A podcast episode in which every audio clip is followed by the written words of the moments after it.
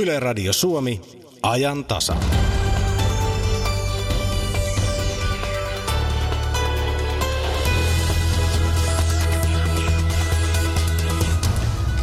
Suomen koulujärjestelmä on maailman parhaita, mutta nyt se on monien mukaan kriisissä. PISA-tulosten mukaan pojat ovat tippuneet tyttöjen kyydistä ja lukiolaiset ovat stressaantuneita. Kaikkea laitetaan samalla uusiksi. Missä oikein mennään? Opetusministeri Sani Graan Laasonen sekä OAJin puheenjohtaja Olli Luukkainen vastaavat. Saksaa vaivaa poikkeuksellisen hankala hallituskriisi. Suurlähettiläs Rene Nyberg arvioi Saksan tilannetta. Suomen ortodoksisen kirkon arkkipiispan istuin siirtyy Kuopiosta Helsinkiin tammikuun alusta. Mitä se tarkoittaa ortodoksiselle kirkolle? Lähetyksen loppupuolella tarkastamme, mitä lehdet kirjoittivat Suomessa sata vuotta sitten sekä kuulemme ajan tasan uusien suomalaisten sarjassa amerikkalaisesta meribiologi Luke Doddista. Minä olen Tuukka Pasanen, tervetuloa ajan tasaan. Nyt puhutaan siis koulutuksesta. Koulutus on ollut kovasti tapetilla viime aikoina PISA-tulosten kautta. Nyt Suomen pojat ovat jälleen jäljessä. Vika ei ole heidän, vaikka onkin tytöt menestyvät ja ihan syystä. Ja peruskoulu on joidenkin sanojen mukaan rikki. Samaan aikaan tulisi muuttaa opiskelijavalinnat sekä tehdä lukiosta yhä matematiikka painoisempi. Mitä Suomen kouluissa oikein tällä hetkellä tapahtuu ja millä tolalla meidän järjestelmä oikeastaan on ja mihin suuntaan sitä nyt pitäisi kehittää vai tulisiko odottaa ja katsoa? Tervetuloa studioon opetusministeri Sanni Graan Laasonen. Kiitoksia. Sekä opetusalan ammattijärjestö OAJin puheenjohtaja Olli Luukkainen. Kiitoksia. Lähdetään liikkeelle näillä sukupuolieroilla, jotka ovat nyt kovasti olleet tapetilla. Suomen tytöt ovat siellä kaksi ja pojat siellä kymmenen, kun katsotaan näitä OECD-maiden välisiä eroja näissä PISA-tuloksissa.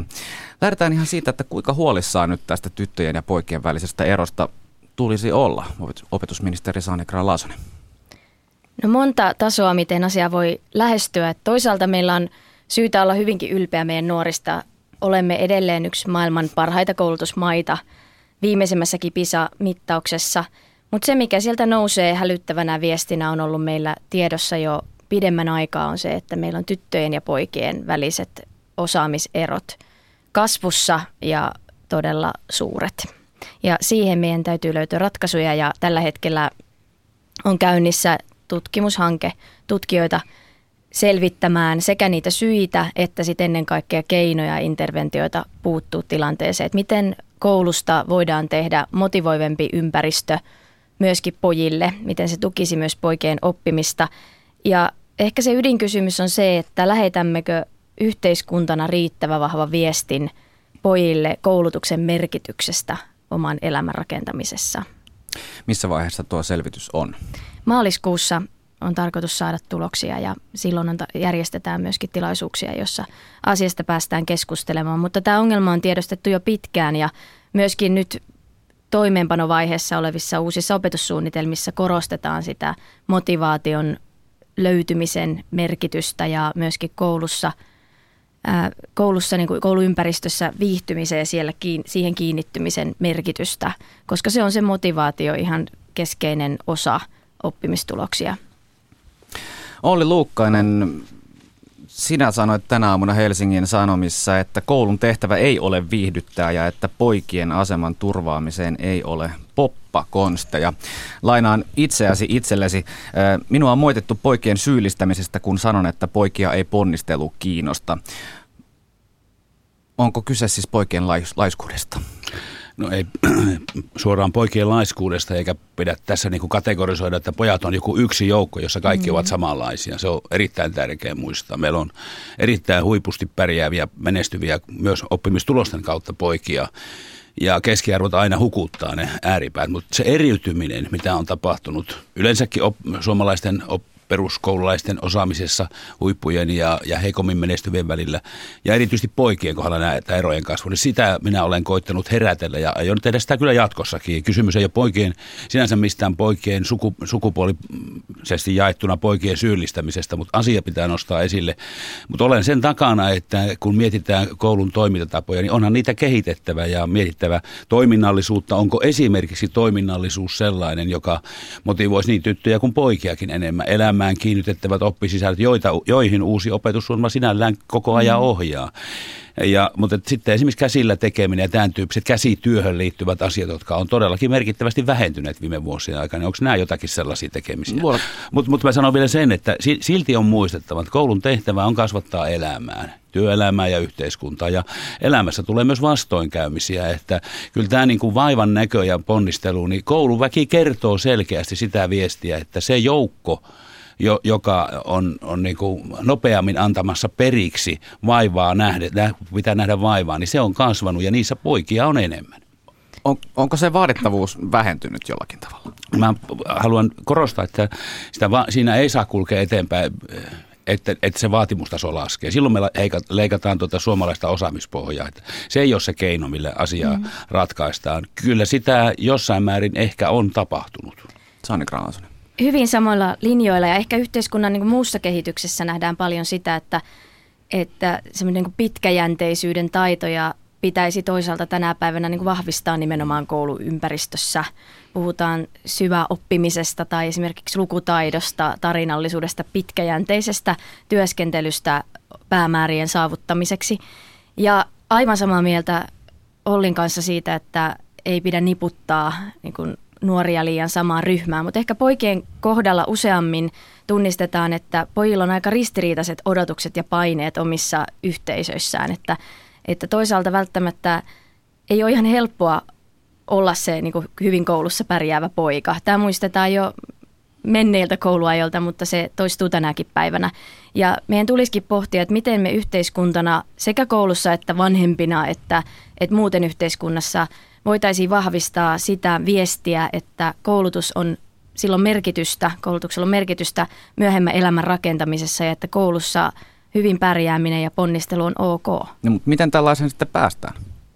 Se on tietenkin sellainen asia, mihin täytyy löytyä ratkaisuja sieltä pedagogiikasta ja opettajan koulutuksesta ja opettajan vahvasta ammattitaidosta. Ja meillä on Suomessa se onnellinen tilanne, että meillä on nämä perusasiat loistavalla tasolla. Eli suomalainen opettajan koulutus on maailmankuulua ja meidän opettajat on korkeasti koulutettuja ammattilaisia, joiden osaamista myöskin tänä päivänä muun muassa tämän hallituksen toimilla yhä enemmän pyritään tukemaan opettajan täydennyskoulutuksella. Mä nimenomaan huolestunut, huolestunut tästä kehityssuunnasta, kun väite, että peruskoulu on rikki, niin se on provosoiva ja aika voimakkaita puheenvuoroja itsekin tässä suunnassa olen käyttänyt sen vuoksi, että huomataan tämä kehityssuunta. Mutta suomalainen peruskoulu on vielä edelleenkin maailman huippua. Ja osaamistaso on vielä edelleenkin maailman huippua, että ei hukata sitä ajatusta, eikä tässä ole niin mistään katastrofista kysymys. Mutta eriytyminen on sellainen sekä sukupuolten välinen että, että maantieteellinen eriytyminen, kuntien välinen eriytyminen, niin se on sellainen asia, johon on, on, se on havaittava ja siihen on puututtu, puututtava ja, ja kyllähän siihen ollaan, ollaan puututtukin. Mennään tuohon alueelliseen eriytymiseen vielä kohta.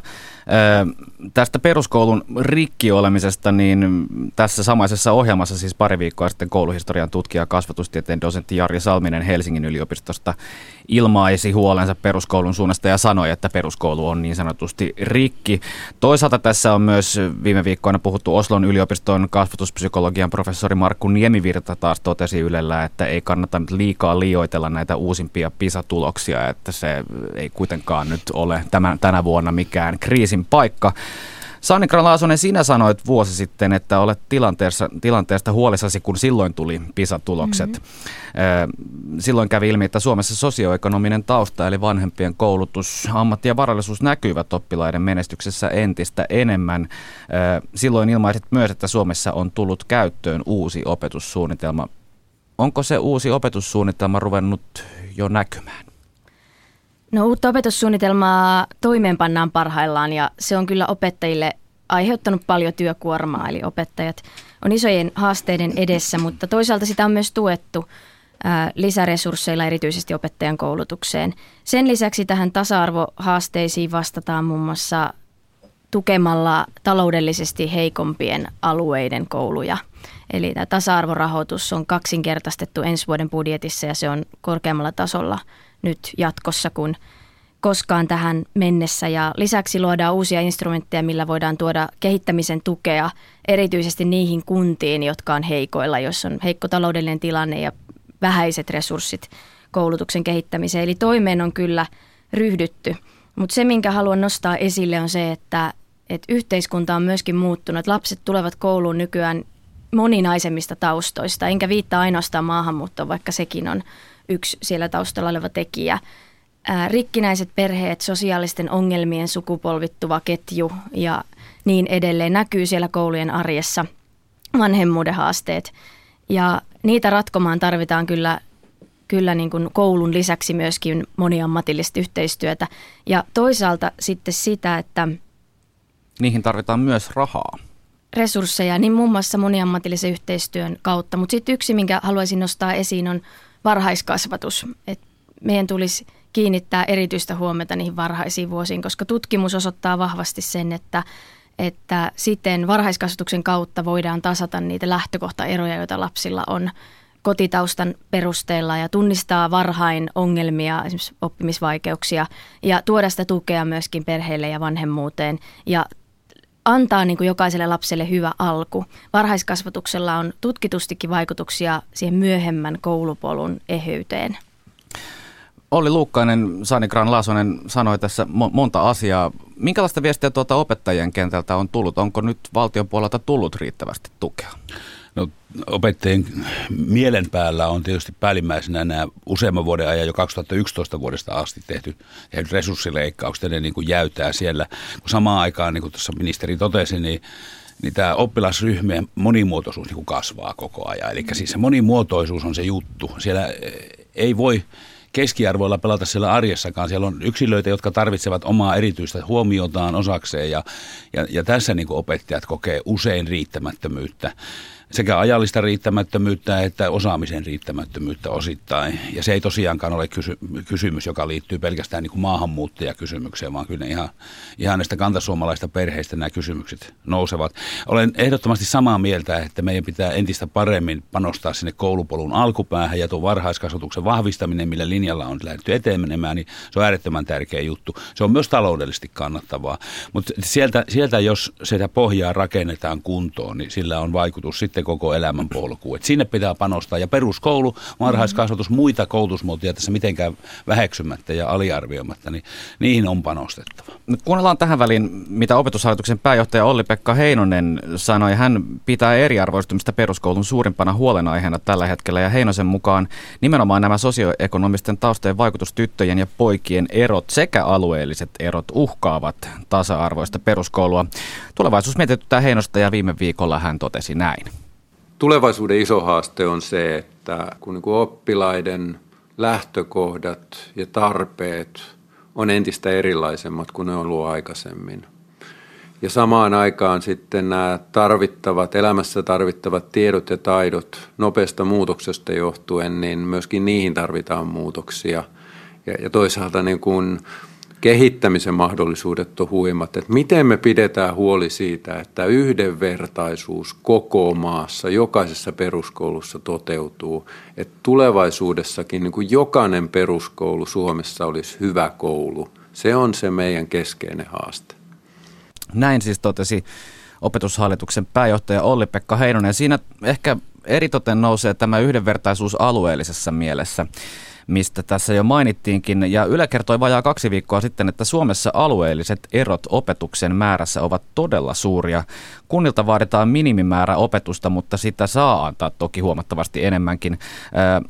Yksi ero oli se, että esimerkiksi Iisalmessa peruskoululaiset saavat yhdeksän vuoden aikana puoli kouluvuotta enemmän opetusta kuin kunnissa, jossa on vain minimimäärä opetusta.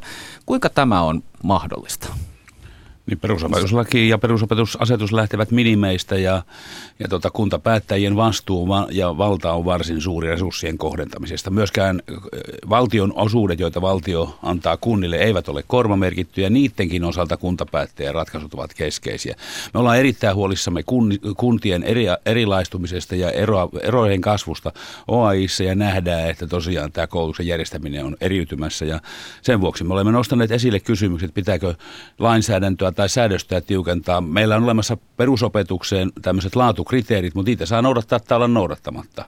Se on yksi keino niiden tiukkuuden vahvistaminen. Ja toisaalta varhaiskasvatus tarvitsisi myöskin laatukriteerit. Itse asiassa lukio-opetus myös. Ja.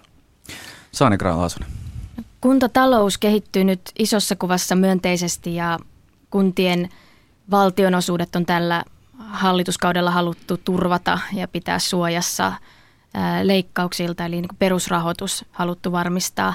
Mutta se, minkä näen kyllä erittäin merkittävänä tulevaisuuden haasteena on se, että kuntien kehityssuunnat on niin erilaiset. Et meillä on valitettavasti se tilanne, että osa kunnista ää, onnellisesti pystyy kehittämään koulutusta, viemään sitä aivan uuteen aikaan ja tukemaan opettajien täydennyskoulutusta ja niin edelleen. Mutta sitten on kuntia, jotka on hyvin heikoilla, taloustilanne heikko ja eivät meinaa selviytyä siitä lain määräämästä minimistäkään. Ja tämä on iso haaste tulevaisuuden peruskoululle ja siihen pitää vastata nimenomaan tarkastelemalla sitä, että minkälaisilla rakenteilla tulevaisuudessa tehdään, että onko kaikilla kunnilla riittävät edellytykset suoriutua lain te- velvoittamista tehtävistä. Ja tämä palaa jälleen siihen keskusteluun, jota on tähän astikin käyty edellisellä hallituskaudella muun muassa kuntarakenteesta.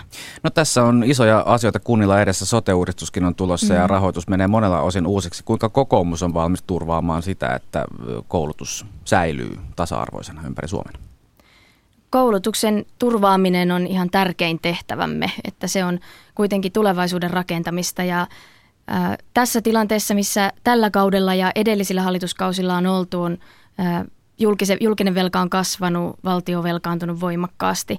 Ja tällä hallituskaudella on pystytty palauttamaan terveempi kehitys julkiseen talouteen, mikä on sitten sen tulevaisuuden varmistamista. Ja toisaalta tällä hetkellä työllisyys kehittyy myönteisesti, meillä on kasvua, näkymiä, parempia ennusteita koko ajan. Eli tilanne on menossa parempaan suuntaan ja myös kuntatalous vahvistuu, mikä on sen kuntien niin koulutuksen perusrahoituksen tärkein elementti. Niin, valtio on kuitenkin tässä säästänyt koulutuksesta. Kansallisen koulutuksen arviointikeskuksen Karvin mukaan osa perusopetuksen, lukiokoulutuksen ja taiteen perusopetuksen järjestäjistä oli vähentänyt opetuksen määrää. Hajonta perusopetuksen aikana annettavan opetuksen määrässä kasvoi lukuvuodesta 2010-2011 aina viime vuoteen saakka. Karvi kuitenkin toteaa tässä myös, että muutokset perusopetuksen ja lukion oppiaineiden tarjonnassa eivät kuitenkaan olleet kovin suuria, mm-hmm. mutta tämä kehityksen suunta on kuitenkin sellainen, mitä pidettiin huolestuttavana. Voiko tätä jotenkin nyt jarruttaa? Voiko tätä pysäyttää? Kyllähän kehityssuuntaa voidaan pysäyttää. Mä, tässä kun puhutaan tästä lasten ja nuorten niin kuin, tilanteesta ja tästä monimuotoisista ryhmistä, niin se on semmoinen juttu, mikä on niin kuin semmoista se ykkösasia. Ja, ja se tarkoittaa silloin, että tarvitaan riittävän paljon niitä tekeviä käsiä, kuulevia korvia, näkeviä silmiä siellä niiden lasten arjessa. Se lapsi on yksilö ja, ja sillä on yksilölliset tilanteet ja perhetaustat ovat hyvin monenlaisia, niin se tarvii apua. Mutta ei sellaista viidakkoa, vaikka mä kannatankin moniammatista yhteistyötä, että mm. siinä häslää hirveä määrä aikaa aikuisia ympärillä. Vankka kantani on, että opettaja, jolla on riittävästi aikaa kuunnella ja keskustella ja toimia sen lapsen kanssa, niin se on ratkaiseva tekijä. Siihen on panostettava. Ja tähän mä niin kuin, liitän nämä laatukriteerit ja itse asiassa nämä ryhmäkokokysymykset. Mm. Tämä oli hyvin, hyvin sanottu ja isossa kuvassa tässä taloudellisessa tilanteessakin ollaan nyt menossa valoisempia aikoja kohti. Että kasvunäkymät ovat sekä kunnissa että, että valtion taloudessa nyt vahvemmat kuin vuosiin ja säästöt on takana, että, että nyt se ensi vuoden budjetti näyttää jo valosammalta, että siellä on kohdennettuja panostuksia muun muassa peruskoulun tasa-arvon vahvistamiseen, varhaiskasvatuksen henkilöstö, varhaiskasvatusmaksujen alentaminen ja ää, ammatillisen koulutuksen reformin toimenpano. Ja nyt parhaillaan tehdään lukiouudistusta. Mutta se, mitä pidän tärkeänä, on se, että meillä on näiden niin resurssikysymysten rinnalla tarvetta tarkastella, mitä tulevaisuuden osaamistarpeet vaatii koulutukselta, eli tehdä näitä rakenteellisia uudistuksia, joita on käynnistetty. Ja valitettavasti on tiettyjen osaamispohjan murenemien osalta nukuttu vähän tyytyväisyyden unta, että ei ole nähty, että meillä oppimistulosten... Mitä, mitä ne ovat? No esimerkiksi vaikka koulutustaso kehitys Suomessa, että meillä 81 syntyneet näyttäisivät olevan jäävän niin kuin koulutetuimmaksi ikäluokaksi ja sen alla meidän koulutustaso jopa, jopa laskee. Ja taas vastaavasti kansainvälisesti muut maat nostavat koulutustasoa, niin tästä syystä olemme esimerkiksi käynnistäneet korkeakoulutuksen ja tutkimuksen visiotyö, missä vuoteen 2030 mennessä pyritään nostamaan korkeakoulutettujen osuutta ikäluokasta. Syrjäytymisen ehkäisytyö on erittäin tärkeä. Sitten näitä peruskoulun kysymyksiä tässä laajalti jo käsiteltiinkin, että tasa-arvo sekä alueellinen tyttöjen ja poikien välinen että sitten tämän sosioekonomisen taustan vaikutuksen vahvistumisen haasteisiin pitää löytyä vastauksia. Ja ihan perusasioihin keskittyä. Esimerkiksi nyt vaikka se paljon esillä ollut lukutaito. Että kyllä se on huolestuttavaa, että meillä peruskoulun läpäisseistä 11 prosenttia ei saavuta sellaista monipuolista lukutaitoa, jolla pärjää elämässään ja toisen asteen opinnoissa. Se on huolestuttava luku. Tässä keskustelun alussa puhuttiin siitä, että miten, mikä on sen kuva yhteiskunta ja perheet antaa niin opiskelun merkitystä. Niin kyllä mä tässä niin kuin ehdotan tämmöistä niin yhteistä, yhteistä kansanliikettä tässä asiassa. Opinnoilla ja opiskelulla ja omalla ponnistelulla on aina hyvä merkitys. Eh, olkoon maailmankuva mikä tahansa. Ja kun osaamisvaatimus kasvaa, niin, niin siinä suhteessa niin meidän pitää kaikkien kannustaa nuoria opiskelemaan. Meidän suunta ei saa olla tason lasku, niin kuin tästä nyt on paljon puhuttu, enkä uskokaan, että näin suuntaan mennään. Mutta meidän on tunnistettava, että tosiaan että osaamistaso ja, ja myöskin sitten tietysti koulutustaso yhteiskunnassa on laskemassa. Mutta me ollaan myös huomattu, että tämmöiset kohdennetut rahat, esimerkiksi Helsingin kaupunki on kohdentanut rahaa erityiselle alueelle, niin se on tuottanut hyvää tulosta. Ja sitä jatketaan ja valtakunnallisesti nyt ensi vuoden budjetissa tuplattiin tämä peruskoulun tasa-arvorahoitus nimenomaan heikompien ja haastavampien alueiden kouluille. Meidän piti tässä tarttua vielä lukioaiheeseen, mutta se jää nyt ikävä kyllä tässä pois, koska meiltä tältä keskustelulta loppuu aika. Kiitoksia opetusministeri Sanni Gran Laasonen sekä OAJin puheenjohtaja Olli Luukkainen. Kiitoksia. Kiitoksia. Minä olen Jumalan valittu johtamaan Suomen kansaa. Ja nyt Paavo ja Vuokko mukit tarjouksessa 169. Poliitikot ja vaipat pitää vaihtaa säännöllisesti. Ja samasta syystä. Tohtori Raimon joulukalenterissa pää auki ja paineet pois. Poliittisen satiirin ystävien ainoa oikea joulukalenteri Radio Suomessa. Joka päivä kello 12.55, e- eli heti merisään jälkeen. Seuraavaksi tarkastelemme Saksan hallituksen synnytystuskia. Suurlähettiläs Rene Nyberg on Berliinin suurlähettiläs aikojensa jälkeenkin seurannut tiiviisti Saksan asioita. Hän oli Berliinissä viimeksi viime viikon lopulla. Silloin Saksan hallituskriisi oli huipussaan, kun neljän puolueen viikkoja kestäneet hallitustunnustelut olivat katkenneet ja alkoi näyttää siltä, että tulossa on uudet vaalit. Tunnelmia Berliinissä Nyberg kuvaa näin kyllähän se hieman yllätti se, että, että, että, siis, että nämä hallitusneuvottelut katkes sillä tavalla, kun ne katkes. Ja kaikkein yllättävintä oli se, että kuinka vahvasti esimerkiksi sosiaalidemokraatit otti kannan, että he eivät missään tapauksessa lähde, lähde neuvottelemaan ja, ja että ollaan valmiita menemään, menemään uusiin vaaleihin. Ja sitten kävi niin, että johto oli unohtanut kysyä liittopäivän ryhmältä, eli valtakirjansa uusineilta kansanedustajilta, että mitä mieltä he ovat. Ja he olivat kaikista vastaan, että ei missään tapauksessa uusiin vaaleihin. Eli syntyi täysin uusi tilanne. Eli tämä äh, SPDn puheenjohtaja Martin Schulz äh, toimi taitamattomasti. Äh, minun mielestäni näin voidaan sanoa, että hän, että hän ja kyllä myöskin eräät muut hänen ympärillänsä niin ottivat, ottivat kannan, jonka he joutuvat pyörtämään. No kuinka poikkeuksesta ylipäätänsä Saksassa tämä tilanne on, että vaaleistahan on kaksi – kuukautta suurin piirtein ja nyt sanotaan, että hyvä, jos tammikuussa hallitus on kasassa. Niin, nyt siis tämä hallitusneuvottelujen pituushan on, on pienempi ongelma, mutta kyllä täysin poikkeuksellista on se, että, että edes keskusteltiin siitä, että, että kansan pitäisi valita, että tulisi uusi, uudestaan, jotta saataisiin oikea tulos. Ja tämähän on semmoista, jota, jota, jota Saksa historiallista syystä niin ei hyväksy. Se on, se on siis Weimarin tasavallan tota, kaoottisten e, tilanteiden perua se, että Saksassa Saksan uusi perustuslaki, joka astui voimaan vuonna 1949 liittoutuneiden kovassa, kovassa, kovassa paineessa luotu, niin sen, sen lähtökohta oli, oli semmoisen vakauden luominen ja sen varmistaminen, että Saksassa on aina enemmistöhallitus.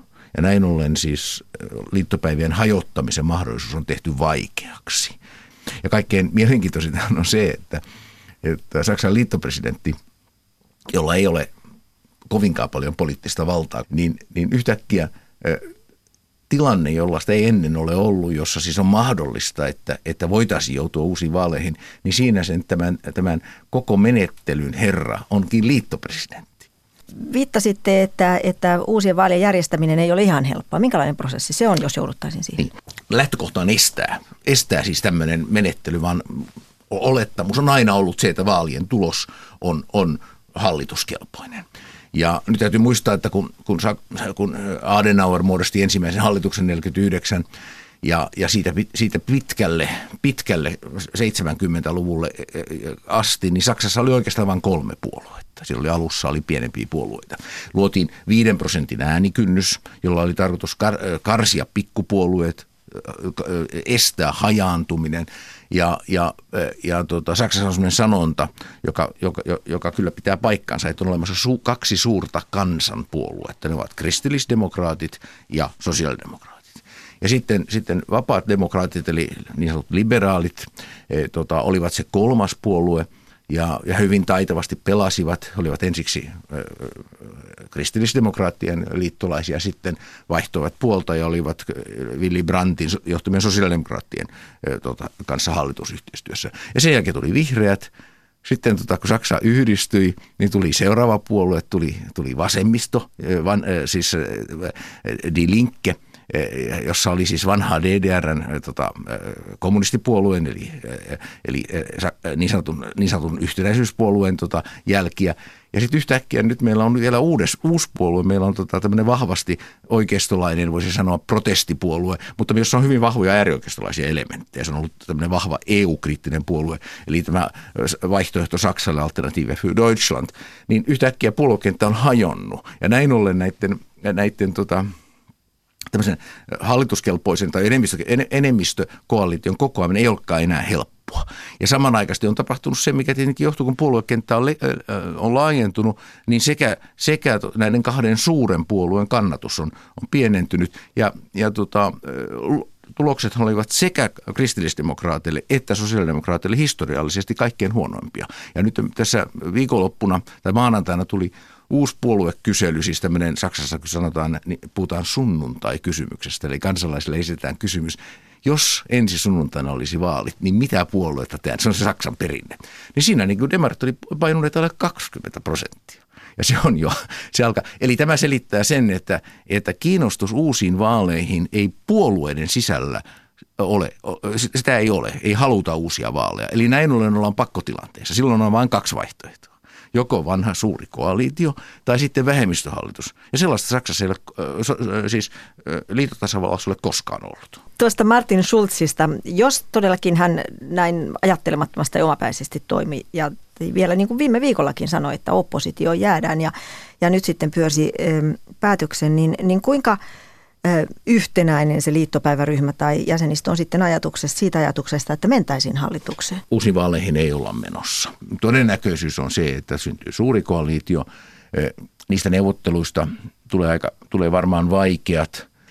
Meillähän on vielä sitten se mahdollisuus, vähemmistöhallitus on se, on se, on se kolmas vaihtoehto uusien vaalien lisäksi. Ja, ja tota, sehän tarkoittaa sitä, että Angela Merkel muodostaisi kristillisdemokraattisen vähemmistöhallituksen. Kaikilla puolueilla on kiinnostus estää tätä AFDtä olemasta se vaan kieli jolloin tietenkin voisi kuvitella, että vähemmistöhallitus toimisi sillä tavalla, että sovitaan tuesta vihreiden ja liberaalien kanssa ja sosiaalidemokraattien kanssa ja aina estetään se, että AFD voisi vaikuttaa tähän, mutta tähän ei kukaan halua mennä. Ja se olisi siis tämän Weimarin haamun, ha, se toisi Weimarin haamun mieleen. Olette tavannutkin myös hänet.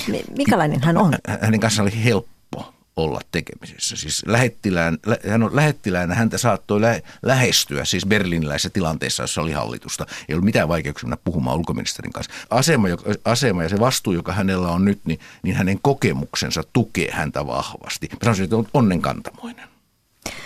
Niin kuin tuossa aikaisemmin puhuttiin tästä, tästä, näistä demareista, joilla ilmeisesti nyt on sitten neuvottelussa aika paljon sanavaltaa, kun tulivat ja ehkä pelastavat Merkelin, niin, niin millaisia muutoksia se voi merkitä Saksan politiikkaan?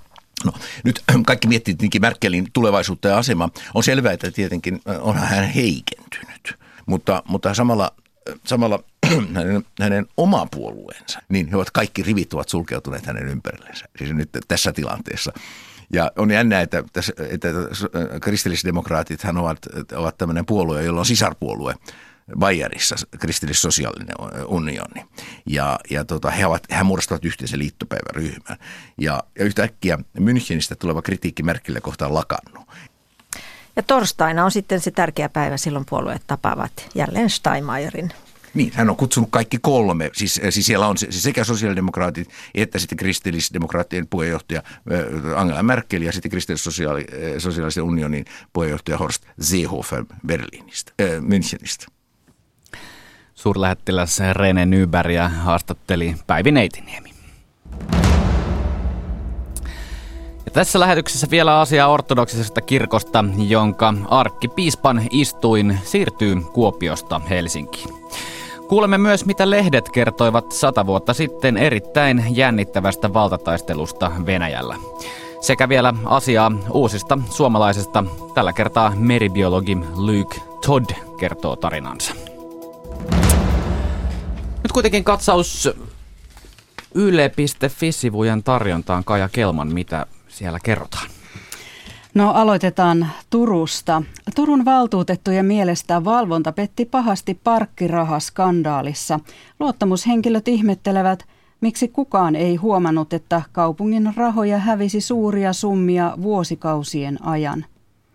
Turun päättäjille paljastui vajaa pari viikkoa sitten, että kahden pysäkointiautomaattien tyhjennyksestä vastaavan kaupungin työntekijän epäillään varastaneen automaateista kolikoita. KRPn arvioon mukaan kyse on sadoista tuhansista euroista. Vihreiden Jukka Vornanen sanoo suoraan, että valvonta on pettänyt. Hän pitää hyvänä, että kaupunki on nyt käynnistänyt asiassa sisäisen tarkastuksen – SDPn Seppo Lehtinen ihmettelee, että parkkirahoja epäillään varastetun yli 20 vuotta. Hänen mielestään työnjohto ja koko organisaatio on pettänyt pahasti. Seppo Lehtinen ja perussuomalaisten Mikael Miikkola ovat yhtä mieltä siitä, että parkkirahaskandaali on ryppy Turun maineelle. Ja tutkimus osoittaa, että tonttien hinnat ovat nousseet asuntojen hintoja nopeammin. Pääkaupunkiseudulla tontit kallistuivat huomattavasti asuntoja voimakkaammin vuoteen 2008 saakka, mutta sen jälkeen hintakehitys on tasaantunut. Asuntojen tonttien hinnat ovat nousseet keskimäärin enemmän kuin asuntojen hinnat kahden viime vuosikymmenen aikana, ilmenee maanmittauslaitoksen maan hintatutkimuksesta – Siinä selvitettiin, miten tonttien hinnat ovat kehittyneet suhteessa asuntojen hintaan vuosien 1988 ja 2015 välillä. 20 suurimman kaupungin joukossa tonttien hinnat suhteessa asuntoihin ovat kohonneet parissakymmenessä vuodessa eniten Tampereella sekä myös Turussa, Jyväskylässä, Lahdessa ja Seinäjoella. Sitten kerrotaan, että lisämaksu kuraisista juurikkaista verottaa viljelijän tiliä. Viljelijät ovat pystyneet toimittamaan Sukroksen sokeritehtaalle Säkylään pääasiassa vain kuraisia juurikkaita. Pelloista nostetut sokerijuurikkaat ovat tänä vuonna olleet poikkeuksellisen märkiä ja kuraisia. Vaikean kesän koetteleman viljelijän lompakkoon tämä voi tehdä tuntuvan lisäloven – Juurikkaita vastaanottava Sukroksen sokeritehdas Säkylässä veloittaa viljelijöiltä erityisen likaisista juurikkaista. Tavallista puhtaamista juurteista sitten saa hyvitystä. Säkylän sokeritehtaan tuotantokausi alkoi lokakuun alussa ja tehdas käy nyt ensimmäistä kertaa ympäri vuorokauden. Sokerijuurikassadosta odotetaan huonosta säästä huolimatta määrältään ja laadultaan keskivertoa. Ja sitten yle.fi-sivulla kerrotaan vielä, että Rutto tuli Eurooppaan jo kivikaudella ja kysytään, että olivatko sen tuojat lähteneet sitä pakoon. Iso muuttoliike kivi- ja pronssikausien vaihteessa toi Eurooppaan paljon uutta tietotaitoa ja samoihin aikoihin tänne levisi myös Rutto.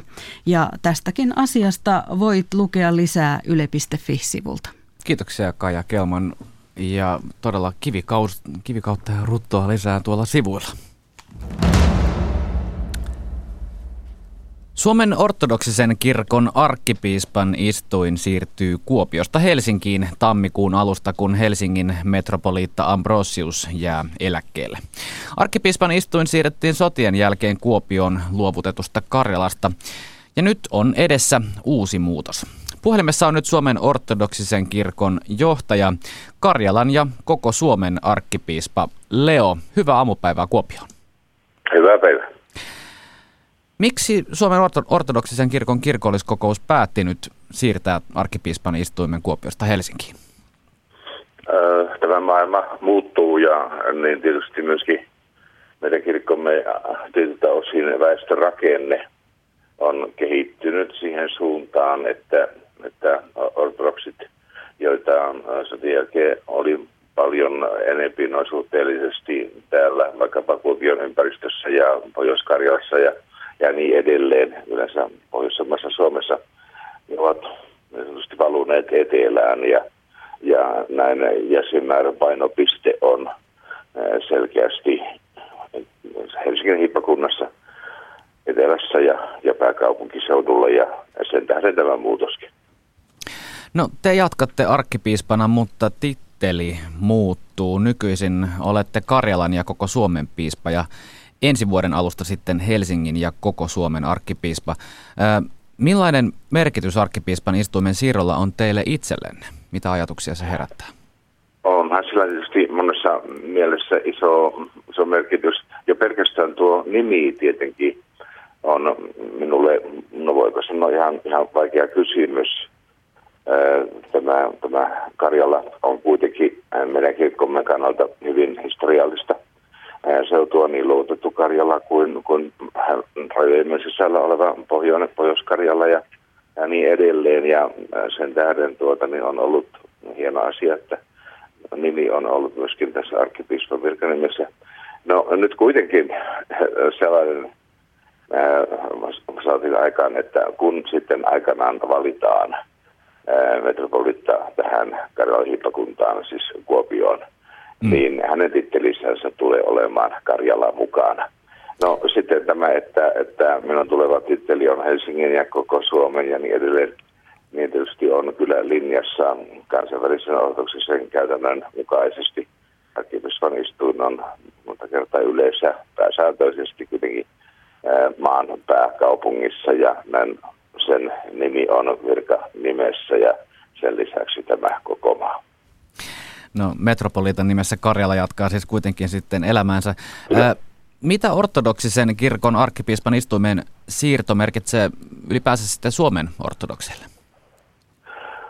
Tuota, se on osa sitä hallinnon kehitystä, jota on tietenkin tehty kauan, mutta joka varmasti tulee nyt jopa tehostumaan ja muuttumaan, jossa meidän tulee tarkastella hippakuntarakenteita, tulee tarkastella seurakuntarakenteita ja, ja niin edelleen, niin tämä on yksi askel, ehkä ensimmäinen askel tässä u- uudessa järjestyksessä. No vielä arkipiispa Leo, onko arkkipiispan istuimen siirrolla vaikutuksia muuhun henkilökuntaan Suomen ortodoksisessa kirkossa? Muuttuuko siinä Kaikki jokin? Kuopiossa, Kuopiossa ollut henkilö, henkilöstö jää Kuopioon. Ainoastaan minä lähden Helsinkiin. Arkkipiispa Leo Karjalan ja koko Suomen arkkipiispa tulevaisuudessa, koko Suomen sekä Helsingin arkkipiispa. Tervetuloa Helsinkiin. Kiitoksia kovasti. Minä olen aikanaan siellä ollutkin, oli viisi ja, vuotta, viisi ja puoli vuotta Helsingin metropoliittana jo muinoin. Kiitoksia haastattelusta. Kiitos. Kuulemme. Ja nyt katsaus Suomen radion päivään, mitä siellä on luvassa. Studioon on saapunut Matti Ylönen. reilu parikymmentä minuuttia sitten aloitellaan. Ja nyt jos on ihan katsonut näitä viime aamujen uutisia, niin tällä viikolla, vaikka eletään vasta tiistaita, niin aika paljon liikenteessä on tapahtunut. Ollaan yhteydessä tuonne poliisin liikenneturvallisuuskeskukseen ja kysytään, että Onko pelkkää huonoa tuuria vai onko nyt tapahtumassa liikenteessä jotain? Lisäksi kun reilu onko viikon... Onko tapahtunut tänään jotain esimerkiksi? No tänään esimerkiksi oli toinen peräkkäinen aamu Turun väylällä ketjukolari. Lisäksi eilen koulubussia jo ojaan maskussa, siitä selvittiin ilman vahinkoja. Mutta se nyt on kaikenlaista, vaikka periaatteessa keli ei mitenkään erikoisen huono ole ollut. Ja sitten kun viikon kuluttua tai reilu viikko ja Suomi täyttää sata vuotta, niin kyllähän tässä nyt alkaa tällainen niin sanottu loppukiri noin syntymäpäivään. Tänään starttaa Savonlinnasta aika mittava valotaidekokonaisuus nimeltään Luminous Finland. Ja se tässä seuraavan viikon aikana sitten valaistaan eri puolilla Suomea. Tänään siis Olavinlinna, sitten on vuorossa Tampereella Näsinneula, Oulussa Kuusisaari. Ja, ja ennen kuin päästään itsenäisyyspäivään, niin muun muassa koko Saana tunturia, jota on valaista siis Kilpisjärvellä. Alle sada, alle sada asukkaan kylä ja koko tunturi valaistaan, niin kyllä siinä niin kuin varmasti Tästä aika uniikista, uniikista tila, tilaisuudesta on kyse. Ja ensi viikolla sitten itsenäisyyspäivänä tämä kaikki huipentuu Turullinnan valaisuun. Niin me otetaan yhteyttä itse valotaiteilija Kari Kolaan ja että minkälainen viikko hänellä on tässä nyt sitten alkamassa. Onko siis, voiko tässä kysyä tässä välissä vielä, että onko Kari Kola siis tehnyt kaikki nämä valo? Kari Kola, kyllä hän on suunnittellut nämä. Hän on suomalainen valotaiteilija, jolla löytyy merittiliseltä muun muassa Pariisista Unescon pääkonttorin valaisu, kun vietettiin valon juhlavuotta. Ja hän on erittäin, hän on suuri nimi, hän on iso luu niin sanotusti valotaiteen piirissä. Ja tosiaan suunnittelun nämä, tämä teos sai alkunsa jo viime, vuoden, viime uuden vuoden aattona, kun hän valaisi Helsingin Töölön Tiedonlahden. Se oli ensimmäinen osa tätä kuusosasta teosta, mutta nämä viisi viimeistä nähdään nyt tässä sitten tulevan viikon aikana. Ja tänään siis starttaa Savonlinnasta. Kuulostaa erittäin mielenkiintoiselta. Kari Kolasta siis lisää Suomen radiossa tässä. Kiitoksia Matti Ylönen. Sitten matkaamme ajassa sata vuotta sitten sanomalehdet kirjoittivat äärimmäisen jännittävästä valtataistelusta Venäjällä. Eduskunta päätti alkaa käyttää keisarille kuulunutta valtaa. Taustalla jylisi edelleen maailmansota. Kaja Kelman on koonnut lehtikatsauksen sadan vuoden takaa. Turun Sanomat 7. marraskuuta 1917. Kaupungin ruokinnan järjestäminen kaupungin kustannuksella – Rahatoimikamari ehdottaa keskuskeittiön perustamista sekä ruoan jakelupaikkoja eri osiin kaupunkia. Valtuusmiehet joku aika sitten jättivät valmisteltavaksi esityksen varattomien lasten ja henkilöiden ruokinnasta. Sotilashirmuvalta Virossa. Viime päivinä on Suomen sanomalehdissä julkaistu selostuksia venäläisten sotilaiden Virossa harjoittamasta hirmuvallasta, murhista, ryöstöistä, murhapoltoista ja naisten häpäisystä. Nämä konnantyöt ovat luonnollisesti herättäneet Vironkin rauhallisessa kansassa itsesäilytysvaiston. Tämän vuoksi on herätetty virolaistenkin keskuudessa kysymys sotilaiden kokoamisesta puolustamaan maata ja kansaa. Turun Sanomat 8. marraskuuta 1917. Kerenskin hallitus kukistunut. Bolshevikit herroina Pietarissa. Leninistä tehtäneen pääministeri, Trotskista ulkoministeri. Arvellaan, että uudet vallanpitäjät ensitöikseen tekevät rauhan ja jakavat maan. Mikäli on saatu tietää, ei verta ole vuodatettu, ainakaan sanottavasti. Merisota näyttämö. Lontoossa oleva Norjan lähetystö ilmoittaa, että lokakuun kuluessa on upotettu 19 norjalaista kauppalaivaa. Sotatoimet Euroopan ulkopuolelta Lontoosta virallinen tiedonanto, sotatoimet Gaasaa vastaan ovat jatkuneet. Englantilaisten joukot ovat kosketuksissa vihollisen kanssa. Helsingin Sanomat 9. marraskuuta 1917. Valtataistelu Venäjällä ja tilanne meillä. Viime päivinä Venäjältä saapuneiden tietojen mukaan on tilanne siellä kehittynyt äärimmäisen jännittäväksi. Kaikesta päättäen tapahtuu Venäjällä parhaillaan tärisyttävä ja arvaamaton valtataistelu ja sen kautta ratkaiseva välienselvitys bolshevikkien ja maltillisempien aineisten välillä. Näin on Venäjä kuin Suomikin ylintä valtiovaltaa vailla. Ilman hallitusta emme voi elää, varsinkin hetkellä, jolloin sekasorto, venäläisen sotaväen esiintyminen ja yhä kurjustuva elintarvikepuute uhkaa syöstä maan ja kansan perikatoon. Helsingin Sanomat 10. marraskuuta 1917. Huveja. IFK on tanssiaiset uudella ylioppilastalolla tänään lauantaina. Huom, posteljoonien soittokunta. Hyvän kodin kadottanut nuori orpotyttö etsii niin jalosydämistä henkilöä, joka ojentaisi auttavan kätensä lainaamalla 500 markkaa, pikainen vastaus Orimattilan postitoimistoon. Keppi varustettuna hopeaisella kädensijalla unohdettiin puhelin kaappiin Pohjois Esplanadin ja Fabianin kadun kulmassa. Löytäjää pyydetään jättämään se arvopaperikonttoriin. Kasvatiksi annetaan kiltti seitsemän kuukautta vanha poikalapsi. Mikkelin Sanomat 12. marraskuuta 1917. Yleisölle. Erinäisistä syistä katsomme tarpeelliseksi ilmoittaa, että mielten ollessa suurten tapausten vuoksi jännityksessä on kaikenlaisilla huhuilla mitä kiitollisin maaperä. Pyydämme kerta kaikkiaan, ettei mitään löysiä huhuja uskottaisi, eikä ainakaan levitettäisi. Konsertin antaa täällä Mikkelissä ensi lauantaina tunnettu pianisti ja säveltäjä Seelin Palmgren esittäen omia ja muiden taiteilijain sävellyksiä. Mikkelin Sanomat 14. marraskuuta. Yleislakko. Kun eduskunnan puhemies ei eilen ottanut käsiteltäväkseen kysymystä valtalain julkaisemisesta, on Suomen ammattijärjestön toimesta julistettu koko maassa yleislakko. Kolmen rivin uutisia. Heinävedellä on parin talollisen ruisaumoista katkottu lyhteet poikki. Helsingin kansallismuseossa ovat sotilaat toimeenpanneet tarkastuksen, aseita ei löydetty. Oulun kaupungin töissä olevat ovat vaatineet kahden markan tuntipalkkaa miehille ja puolitoista markkaa naisille. Mikkelin Sanomat 21. marraskuuta 1917. Valtiopäivät.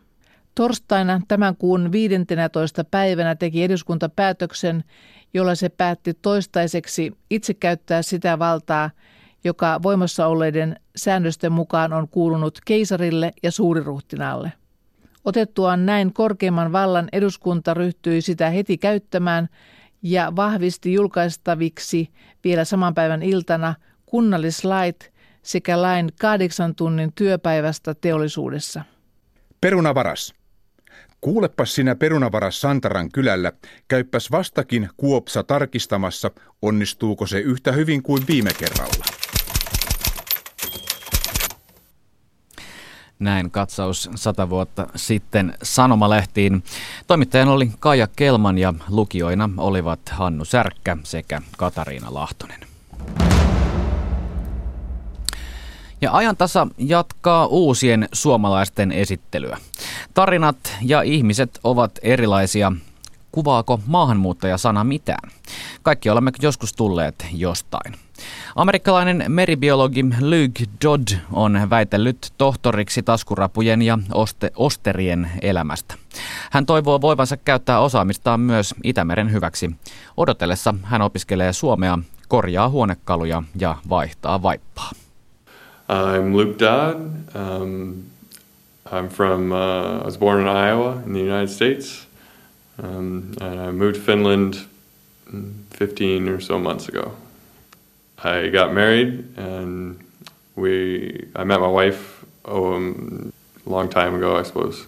It's these, when you're when you're in your 20s, it seems like a long time ago anyway.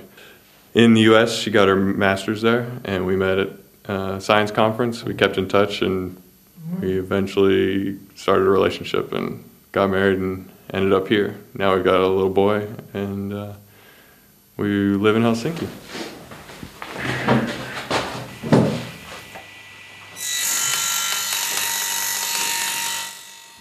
Luke Dodd on yhdysvaltalainen meribiologi ja hän on väitellyt Pohjois-Carolinan yliopistossa. Helsinkiin hän muutti viime vuonna ja etsii nyt täällä mahdollisuuksia käyttää asiantuntemustaan. Odotellessa hän kunnostaa huonekaluja ja opettelee suomea. Kieliopinnot ovat vasta alussa, mutta hän haluaa oppia myös puhumalla eikä turhia arastele.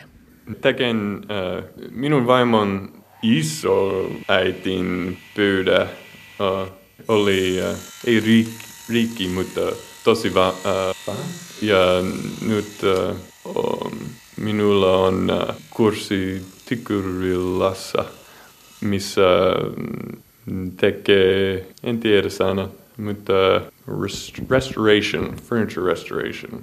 Ja se on, on hyvä, koska opian uusi sana, limma, joo, limma, on uh, vi, viikonlopun sana.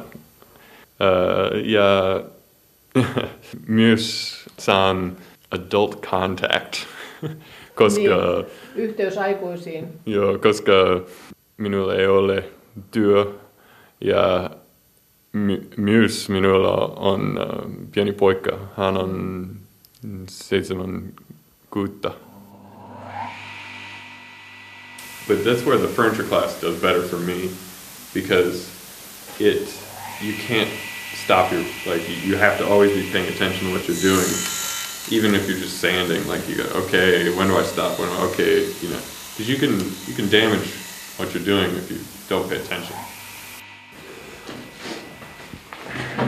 Sure. So I studied oysters and crabs in North Carolina. Oysters are a real big. Pohjois-Carolinassa tutkin ostereita ja taskurapuja, niiden keskinäistä suhdetta ekosysteemissä ja reagointia ilmaston lämpenemiseen ja muihin muutoksiin. Täällä Suomessahan ei alun perin taskurapuja ole, mutta äskettäin on ilmaantunut lieju taskurapu. Se on kotoisin minun puoleltani maapalloa Pohjois-Amerikan Atlantin puoleisilta vesiltä. Nyt sitä on tavattu vieraslaina Turun seudulla saaristomerellä, ja se näyttää olevan leviämässä – olen tarjoutunut työskentelemään tämän aiheen parissa ja ollut yhteydessä muun muassa Suomen ympäristökeskukseen ja Helsingin yliopistoon. Yritän käyttää asiantuntemustani. I'm from Iowa, which is thousand kilometers from any sea. Mm, that's why. I did grow up um, on the Mississippi River. So... Olen kotoisin Iowasta, tuhansien kilometrien päässä merestä. Kasvoin Mississippijoen rannoilla. Mereen tutustuin ja ihastuin Floridassa – Isovanhempani muuttivat sinne kuukaudeksi, joka vuosi, ja minunkin perheeni matkasi sinne viikoksi. Joka retki oli kuin meribiologian kenttätutkimusta. Keräsin rapuja, medusoja ja kaikkea, mitä laskuvesi jätti rannalle, ja esitelmöin niistä koulussa. A little, not too bad. Um, the temperature is a little bit hard to get over. but the, actually, the, the biggest thing that threw me off for so long was. Kaipaan täällä hiukan valtamerta, en kyllä kovin paljon. Lämpötila on vaikeampi sietää. Vuoroveden puuttuminen sen sijaan on todella outoa, ihan kuin asuisin järven rannalla. Hmm, that's a, that's a really good question, because I, I don't think they're opposites. Kiehtooko vai huolestuttaako meri minua? Ei näitä voi asettaa vastakohdiksi. Koko ajan tapahtuu niin paljon. Opintoni, tutkimustyöni tietysti saavat minut katsomaan ilmiöitä toisin. Olen edelleen ja koko ajan kiinnostunut merestä. Väitöstyöni on harjaannuttanut aivoni seuraamaan merta. Samaan aikaan voi olla huolestunut merentilasta ja ihailla sitä. On paljon myönteistäkin muutosta. Esimerkiksi Itämeren alueen ravinnepäästöjen rajoittaminen. Tässä mielestäni mennään hyvään suuntaan. Tietysti on suuria ja arvaamattomia tekijöitä, kuten ilmastonmuutos, joiden koko vaikutusta emme tunne. Paras keino varautua näihin on huolehtia siitä, että ekosysteemi on niin terve kuin mahdollista. Ja tässä mielessä Itämeren maat tekevät parhaansa. The solution to pollution is dilution. And in a lot of ways like we still think that. As long as you know you've got an ocean, you just it's so big it doesn't matter. Like we got Merten saastumisessa pelottavinta on se, että emme tiedä siitä riittävästi. Kukaan ei tiedä. On hyviä selittäviä malleja, mutta vielä enemmän on kysymyksiä. Vastauksia vaaditaan heti ja toimien tai toimimattomuuksien seuraukset voivat olla todella vakavia koko maapallolle.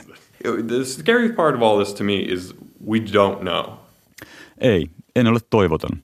Tieteen ja teknologian avulla voimme ratkaista ongelmia. No, no, no, no. I think that we've shown repeatedly that once we get our hands around a question, not only in terms of the science, knowing what happens and, and the consequences, and, but also the technology, uh, that we can solve problems. Like that, we've shown it repeatedly. En halua syyllistää tavallista kansalaista ympäristön pilantumisesta. Menneeseen ei voi vaikuttaa. Tietysti nyt pitää harkita, mitä voidaan tehdä. Paljonko autoilen, paljonko käytän julkista liikennettä. Mutta siellä, mistä minä tulen, ei ole julkista liikennettä. Suurin osa Yhdysvaltoja on rakennettu niin, ettei bussiliikennettä vaan ole. Nämä valinnat on tehty jo 50, jopa 100 vuotta sitten. On likin mahdotonta valita oikein. Totta kai arjessa pitää tuntea vastuunsa ja huolehtia ympäristöstä, niin hyvin kuin vain voi. Mutta moni asia on yksilön valintojen ulottumattomissa. Hallitusten täytyy ottaa enemmän vastuuta, jotta pääsemme eteenpäin. Ja kansalaisten puolestaan pitää painostaa päättäjiä. Where I come from, there was no, there is no public transit, uh, and there is no like, we're just not. America just, for the most part, isn't built in a way that you can just stick buses and things into it. The main actors are ourselves, pushing these larger organizations to do the work that needs doing, because uh, that's how this gets solved. Huonekalujen korjaus vaatii keskittymistä. Luke Doddin vaimo, meribiologi hänkin, on jo palailemassa töihin kesken äitiyslomaan. Tuore isä osaa myös vaipanvaihdon. No, Viper. Viper, joo.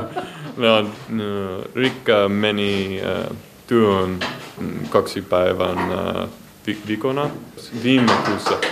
Ja, ja nyt uh, olen uh, kotona isi kaksi pä- päivä, päivät viikossa. Mm. Se on, on hyvä. Poika ja minä menemme Rikan työpaikkaa Lonassa ja muut poika ja minä on our own the rest of the day. Näin totesi Luke Dodd keväällä tehdyssä haastattelussa. Lukija oli Vesa Kytöoja. Katariina Lahtonen toimittaa sarjaa. Ja iltapäivän ajantasassa asiaa muun muassa viennistä. Suomen vientitulot eivät ole olleet aivan niin pahasti laskussa kuin tähän asti on ajateltu. Näin väittää uusi tutkimusraportti 100 vuotta pientä avotaloutta. Valtion taloudellisen tutkimuskeskuksen elinkeinoelämän tutkimuslaitoksen Etlan Aalto-yliopiston ja Helsingin yliopiston yhteistyönä tehty raportti on ensimmäinen kokonaiskuva palveluviennin merkityksestä taloudelle. Aalto-yliopistosta kauppakorkeakoulun kansainvälisen kaupan professori Pertti Haaparanta saapuu kertomaan viennistä ja sen muuttujista. Siitä siis asiaa iltapäivällä. Kerrottakoon tähän vielä ennen uutisia, että Etelä-Suomessa moni on kuullut aamupimeässä mustarastaiden viserrystä niihin tunnelmiin ja kello 11 uutisiin.